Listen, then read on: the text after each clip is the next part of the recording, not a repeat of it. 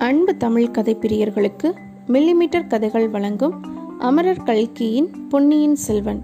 இரண்டாம் பாகம் சுழல் காற்று அத்தியாயம் முப்பது. துவந்த யுத்தம். முடிவில்லாத வழியில் குதிரைகள் போய்கொண்டிருப்பதாக வந்தியத்தேவனுக்கு தோன்றியது. இந்த வைஷ்ணவன் நம்மை உண்மையில் ஏமாற்றி விட்டானா? சத்ருக்களிடம் நம்மை கொண்டு போய் ஒப்புவிக்கப் போகிறானா? இருபுறமும் காடுகள் அடர்ந்திருந்தன.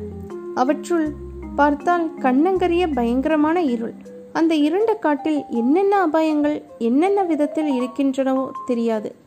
சிறுத்தைகள் கரடிகள் யானைகள் விஷச்சந்துக்கள் இவற்றுடன் பகைவர்களும் மறைந்திருக்கக்கூடும். யார் கண்டது? தெற்கு திசையில் சோழ சைன்யம் கடைசியாக பிடித்திருக்கும் இடம் தம்பளைதான் என்று சொன்னார்களே. இவன் நம்மை எங்கே அழைத்துப் போகிறான்? நல்ல வேளையாக நிலா வெளிச்சம் கொஞ்சம் இருந்தது. சந்திரகிரணங்கள் வானர ஓங்கிய மரங்களின் உச்சியில் தவழ்ந்து விளையாடின. அதனால் ஏற்பட்ட சலன ஒளி சில சமயம் பாதையிலும் விழுந்து கொண்டிருந்தது. எதிரே மூன்று குதிரைகள் போவது சில சமயம் கண்ணுக்கு நிழல் உருவங்களாக தெரிந்தது. ஆனால் குதிரைகளின் குழம்பு சத்தம் மட்டும் இடைவிடாமல் கேட்டுக்கொண்டிருந்தது திடீரென்று வேறு சில சப்தங்கள் கேட்டன. காட்டின் நடுவில் எதிர்பார்க்க முடியாத சப்தங்கள். பல மனித குரல்களின் கோலாகல சப்தம். குதூகலமாக ஆடிப்பாடும் சத்தம். ஆ அதோ மரங்களுக்கிடையில் வெளிச்சம் தென்படுகிறது. சுளுந்துகளின் வெளிச்சத்தோடு பெரிய காலவாய் போன்ற அடுப்புகள் எரியும் வெளிச்சம் தெரிகிறது. ஆஹா இந்த காட்டின் நடுவே தாவடி போட்டுக்கொண்டு குதூகலமாய் இருக்கும் வீரர்கள் யார்? சோழ நாட்டு வீரர்களா? அல்லது பகைவர் படையைச் சேர்ந்த வீரர்களா? இதை பற்றி வந்தியத்தேவன் மிக சொற்ப நேரம்தான் சிந்தித்திருப்பான். அந்த சிறிய நேரத்தில் முன்னால் போன குதிரைகள் சட்டென்று நின்றதையும் ஒரு குதிரை பளீரென்று திரும்பியதையும் வந்தியத்தேவன் கவனிக்கவில்லை. திரும்பிய குதிரை முன்னோக்கி வந்து வந்தியத்தேவன் குதிரையை அணுகியது. அதன் மேலிருந்தவன் வந்தியத்தேவன் பக்கம் சட்டென்று சாய்ந்து ஓங்கி ஒரு குத்து விட்டான்.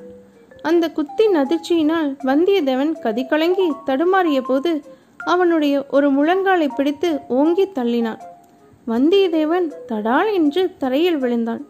வந்த வேகத்தில் அவன் குதிரை அப்பால் சிறிது தூரம் பாய்ந்து சென்று அப்புறம் நின்றது. இதற்குள் அவனை தள்ளிய வீரன் குதிரையிலிருந்து கீழே குதித்து வந்தியத்தேவன் அருகில் வந்தான். திக்பிரமை கொண்டவனை தள்ளாடி எழுந்திருக்க முயன்ற வந்தியத்தேவனுடைய இடையில் இருந்த கத்தியை பறித்து தூர வீசினான். உடனே வந்தியத்தேவனுக்கு புத்துயிர் வந்தது. அத்துடன் ஆத்திரம் பொங்கிக் கொண்டு வந்தது. ஒரு குதி குதித்து எழுந்து நின்றான். இரண்டு கைகளையும் இறுக மூடிக்கொண்டு வஜ்ரம் போன்ற முஷ்டினால் தன்னை தள்ளிய ஆளை குத்தினான். குத்து வாங்கி கொண்டவன் சும்மா இருப்பானா? அவனும் தன் கைவரிசையை காட்டினான். இருவருக்குள்ளும் பிரமாதமான துவந்த யுத்தம் நடந்தது. கடோத்கஜனும் இடும்பனும் சண்டை போடுவது போல் போட்டார்கள். வேடன் வேடன் தரித்த சிவபெருமானும் அர்ஜுனனும் கட்டி புரண்டதை போல் புரண்டார்கள். திக்கஜங்களில் இரண்டு இடம் பெயர்ந்து ஒன்றோடு ஒன்று மோதிக்கொள்வது போல் அவர்கள் மோதிக்கொண்டார்கள். வந்தியத்தேவனுடன் வந்த ஆழ்வார்க்கடியானும் அவர்களுக்கு முன்னால் வந்த வீரர்களும் விலகி நின்று ஆச்சரியத்துடன் பார்த்து கொண்டு நின்றார்கள். மரக்கிளைகளின் அசைவினால் அடிக்கடி சலித்த நிலா வெளிச்சத்தில் அவர்கள் அந்த அதிசயமான சண்டையை கண்கொட்டாமல் பார்த்து கொண்டிருந்தார்கள். சீக்கிரத்தில் காலடி சத்தங்கள் கேட்டன.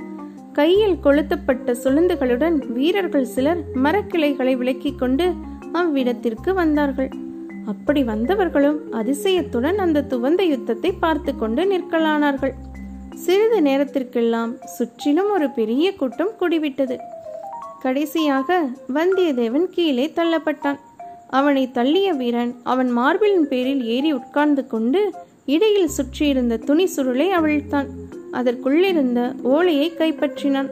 அதை தடுப்பதற்கு வந்தியத்தேவன் ஆனமட்டும் என்றும் அவன் முயற்சி பலிக்கவில்லை ஓலை அவ்வீரனுடைய கையில் சிக்கியதும் துள்ளி பாய்ந்து சுற்றிலும் நின்றவர்கள் பிடித்திருந்த சுழந்த வெளிச்சத்தண்டை சென்றான். அவன் ஒரு சமீட்சை செய்யவும் மற்ற இரு வீரர்கள் ஓடி வந்து வந்தியத்தேவன் தரையிலிருந்து எழுந்திருக்க முடியாமல் பிடித்துக் கொண்டார்கள். வந்தியத்தேவன் சொல்ல முடியாத ஆத்திரத்துடனும் தாபத்துடனும் பாவி வைஷ்ணவனே இப்படிப்பட்ட சிநேக துரோகம் செய்யலாமா? அவனிடம் இருந்த அந்த ஓலையை பிடுங்கு என்று கத்தினான். அப்பனே என்னால் அது இயலாத காரியமாயிற்றே என்றான் ஆழ்வார்க்கடியான். சீச்சி உன்னை போன்ற கோழையை நான் பார்த்ததே இல்லை. உன்னை வழித்துணைக்கு நம்பி வந்தேனே என்றான் வந்தியத்தேவன்.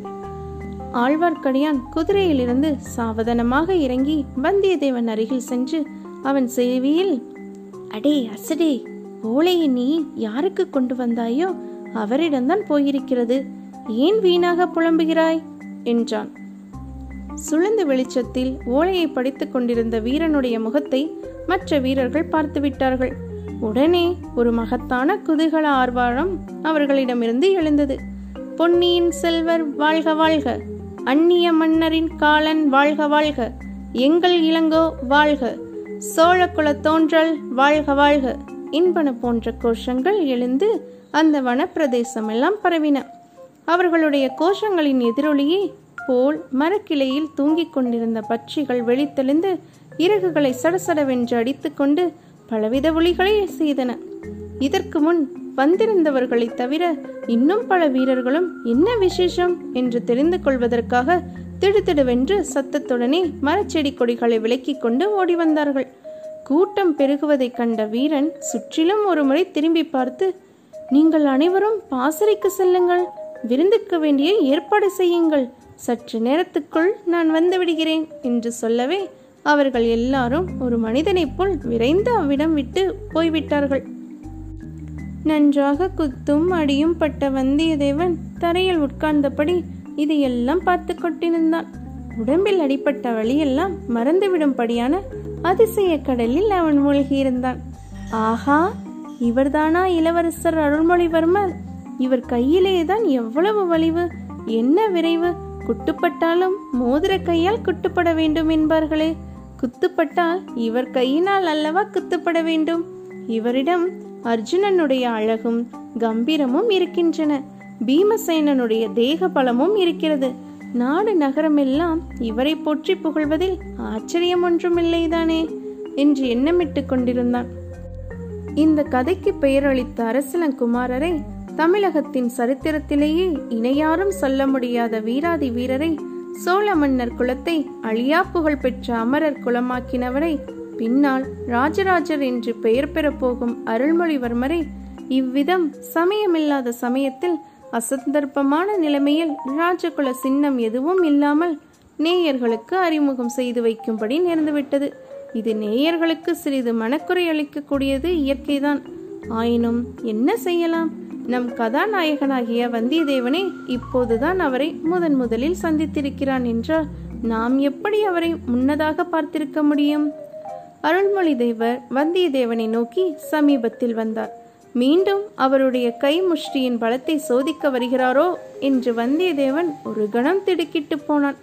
ஆனால் அவருடைய புன்னகை ததும்பிய மலர்ந்த முகத்தை பார்த்து அந்த சந்தேகத்தை மாற்றிக்கொண்டான் அன்பரே வருக வருக. அழகிய இலங்கை தீவுக்கு வருக. சோழ நாட்டு வீராதி வீரர்களுடனே சேர்வதற்கு இத்தனை தூரம் கடல் கடந்து வந்தீரல்லவா? அப்படி வந்த உமக்கு நான் அளித்த வீர வரவேற்பு திருப்தி அளித்திருக்கிறதா அல்லது அது போதாது? இன்னும் சிறிய படோபடாம வரவேற்பு அளிக்க வேண்டும் என்று கருதுகிறீரா? என்று இளவரசர் கூறி புன்னகை புத்தார். வந்தியத்தேவன் குதித்து எழுந்து வணக்கத்துடன் நின்று இளவரசரே தங்கள் தமக்கியார் அளித்த ஓலை தங்களிடம் சேர்ந்து விட்டது என் கடமையும் தீர்ந்துவிட்டது.